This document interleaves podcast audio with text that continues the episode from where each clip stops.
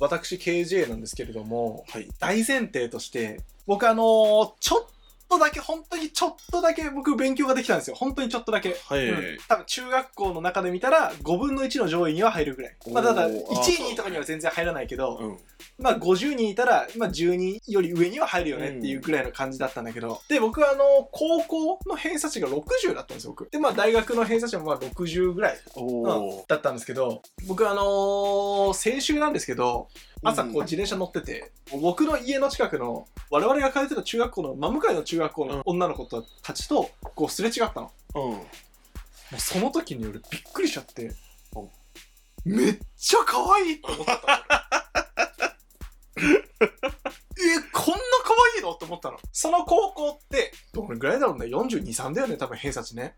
ぐらいじゃないうん、かな。42、3ぐらいの偏差値のあの女子高生の子たちだったんだけど、もうびっくりしちゃって、うんえ、こんな可愛いの？と思って。よくよく思い返してみたら、まあ、あの、我々の YouTube のメンバーの子、サガラマンっていう子がいるんだけど、うんここサガラマンの学校の文化祭とか、高校の時行ってたんだけど、サガラマンの学校も多分偏差値45ぐらいだったのかな、うん、だけどやっぱ可愛い子って多かったの。うん。で、あれ？と思って、こう KJ が行ってた学校、可愛い子って本当思い返してみて、2人しかいなかったの。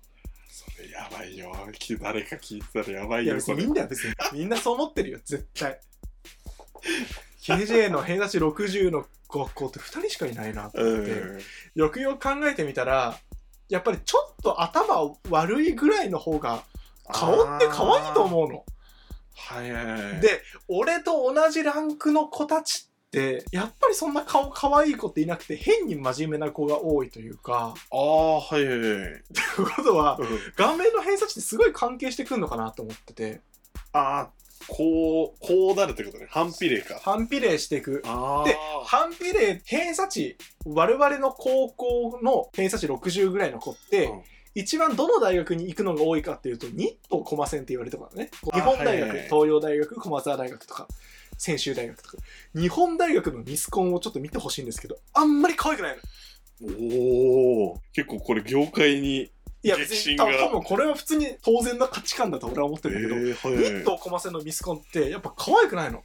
ただその上のランクね青学とか上智慶応とかって超可愛いじゃん。やっぱ突き抜けると可愛いんだなと思って。偏差値あーそこ65以上とかそこになると。ってそんな差があるの？ニットコマ線と。あるあるあるあるニットコマ線っていうのに日大とかね。東洋か。東洋とか。偏差値10ぐらいあるんだけどそれぐらいの差になるとね急に可愛くなるの。青学のミスコンとかになると。うん。だってみ慶応のミスコンとかさたまに流れてくるけど本当レベルが違うのよ。それ何なんだろうと思ってて。ちょっと我々の私の青春をちょっと取り返してくれっていうことがうん、うん。あちょっとあの先週お思ったんですよ。そういうことにあ確かに。でしょ？でちょっと見ていい？失礼だけど。あんまりでしょ？日本大学のかなのミスコン見てみ？そう。これ？あ、それそれそれ。でもなんかそういうあれじゃないのかね？いや、そういうあれだよ。だから、やっぱね、顔面と偏差値は俺関係すると思ってて、はいはいはい、はい。それワンチャンなんて立証できんじゃんなんかで見たけどあの女性って間違ってたら申し訳ないんだけあ全然いいど中央によるんだってなん何どのグラフでもうん。グラフにしてもボリュームゾーンが中央によってこうなるんだってっうん。てことはさうんうんだから俺らにとっての少数派って多分それをグラフにしたらこの端っこの人たちだと思ううん。の、うんうん。だからちょうどこうなんじゃない？ああ、確かに。男性はこう逆にこのまばらになんだってへえ。だからまあいるじゃん頭悪いところにもめっちゃブスなやつだから。確かに、めっちゃ陰キャで、の子とかいるじゃん。うんめっちゃ勉強できて、めっちゃ確かあ頭いいスポーツできて万能っていう人もいるもんね。に、うん、確かに女子ってあんまりいないね。男性を一旦除くとしてじゃあ下から順に考察を聞きたいよまず偏差値あ、オッケー。3段階で分ければいいそうだね。低い、真ん中、高いにしようか。で、KJ は、う？んあ、KJ、KJ ですね KJ はこう真ん中のちょっと上ぐらい、中の上ぐらいに。真ん中っていうのはじゃあまあ、日大ぐらいと。50から60ぐらい60ぐらいうん、と思っておきましょう。じゃあ、その下のラインの話をするんだけど、40からまあ50ぐらい、こらえきれぬ涙よ僕の声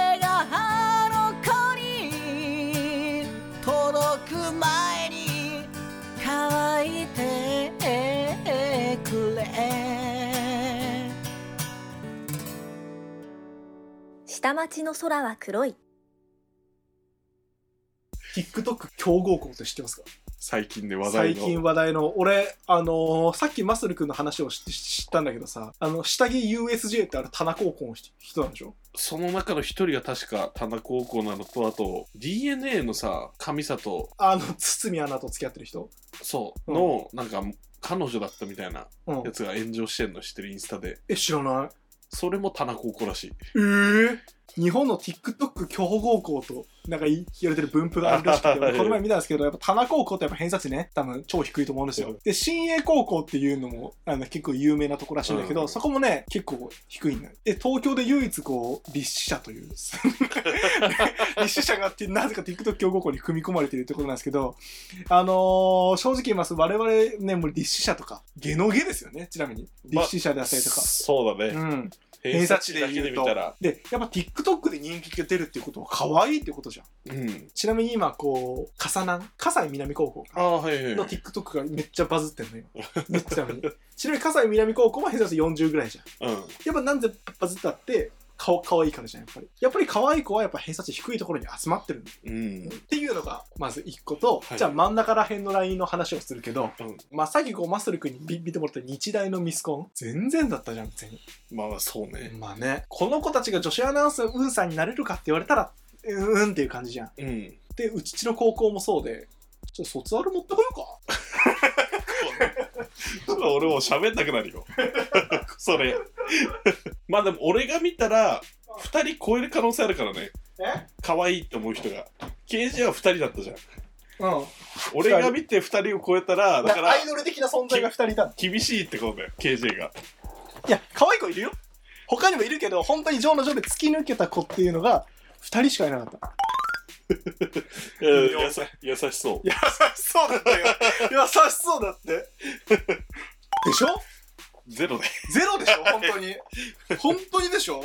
このゾーンって、本当になんか、可愛い子いないんだよね。いやーなんか考察したいね。でも、絶対関係あるよね。勉強に時間を使ってるっていうからっていう可能性はあるんじゃない？いや、でも、突出した、じゃあ、次は、え上位層の話をしようか。うん偏差値上位層は可愛いっていう話ね。ああ、はいはい。まあ、一番わかりやすい例が女子アナウンサーだよね。うん。あと、慶応のミスコンとかでさ、はいはい。青学のミスコンとかですごい有名じゃん。なんか、うん。女子アナとかもさ、慶応とか上智とかさ、早稲田とかさ、確かに。青学とかさ、明治とかが多いわけで。むずいな。でもそこの違いをどう説明するかだね。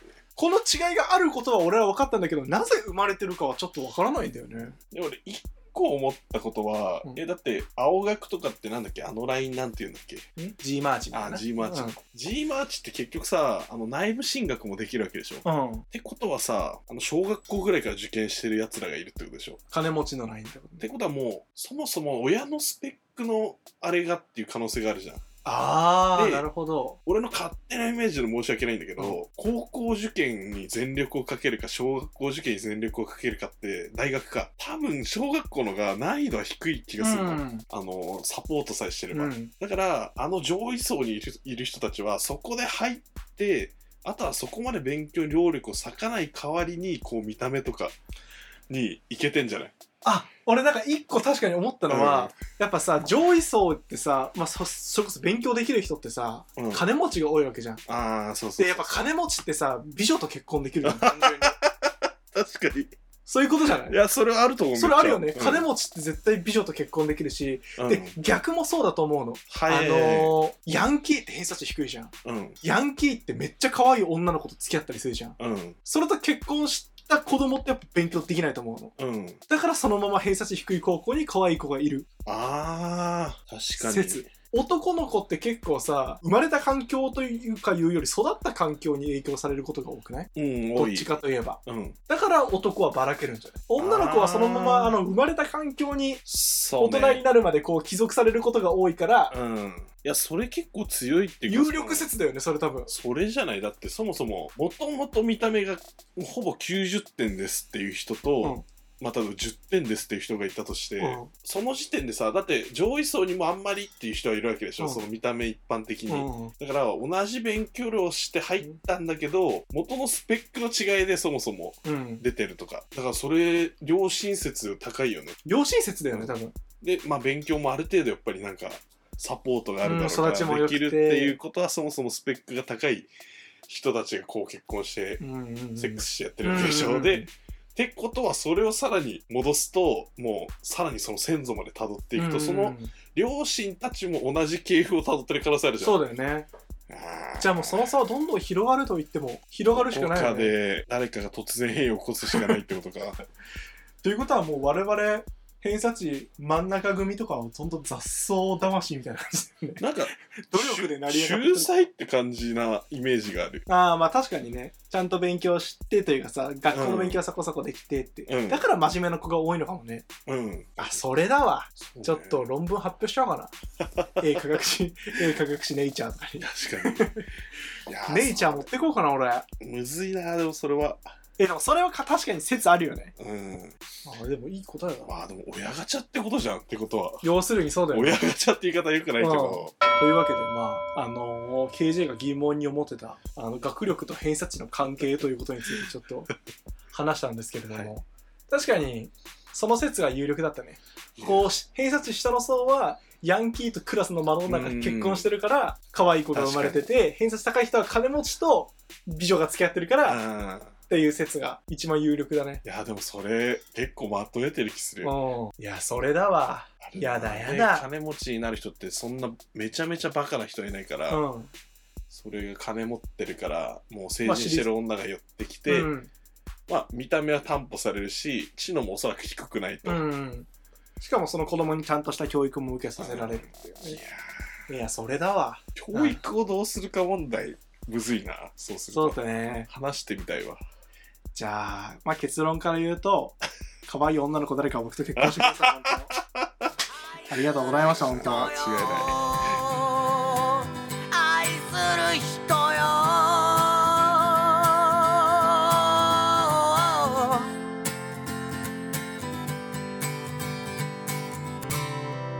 本日もご聴取ありがとうございました。来週もお待ちしております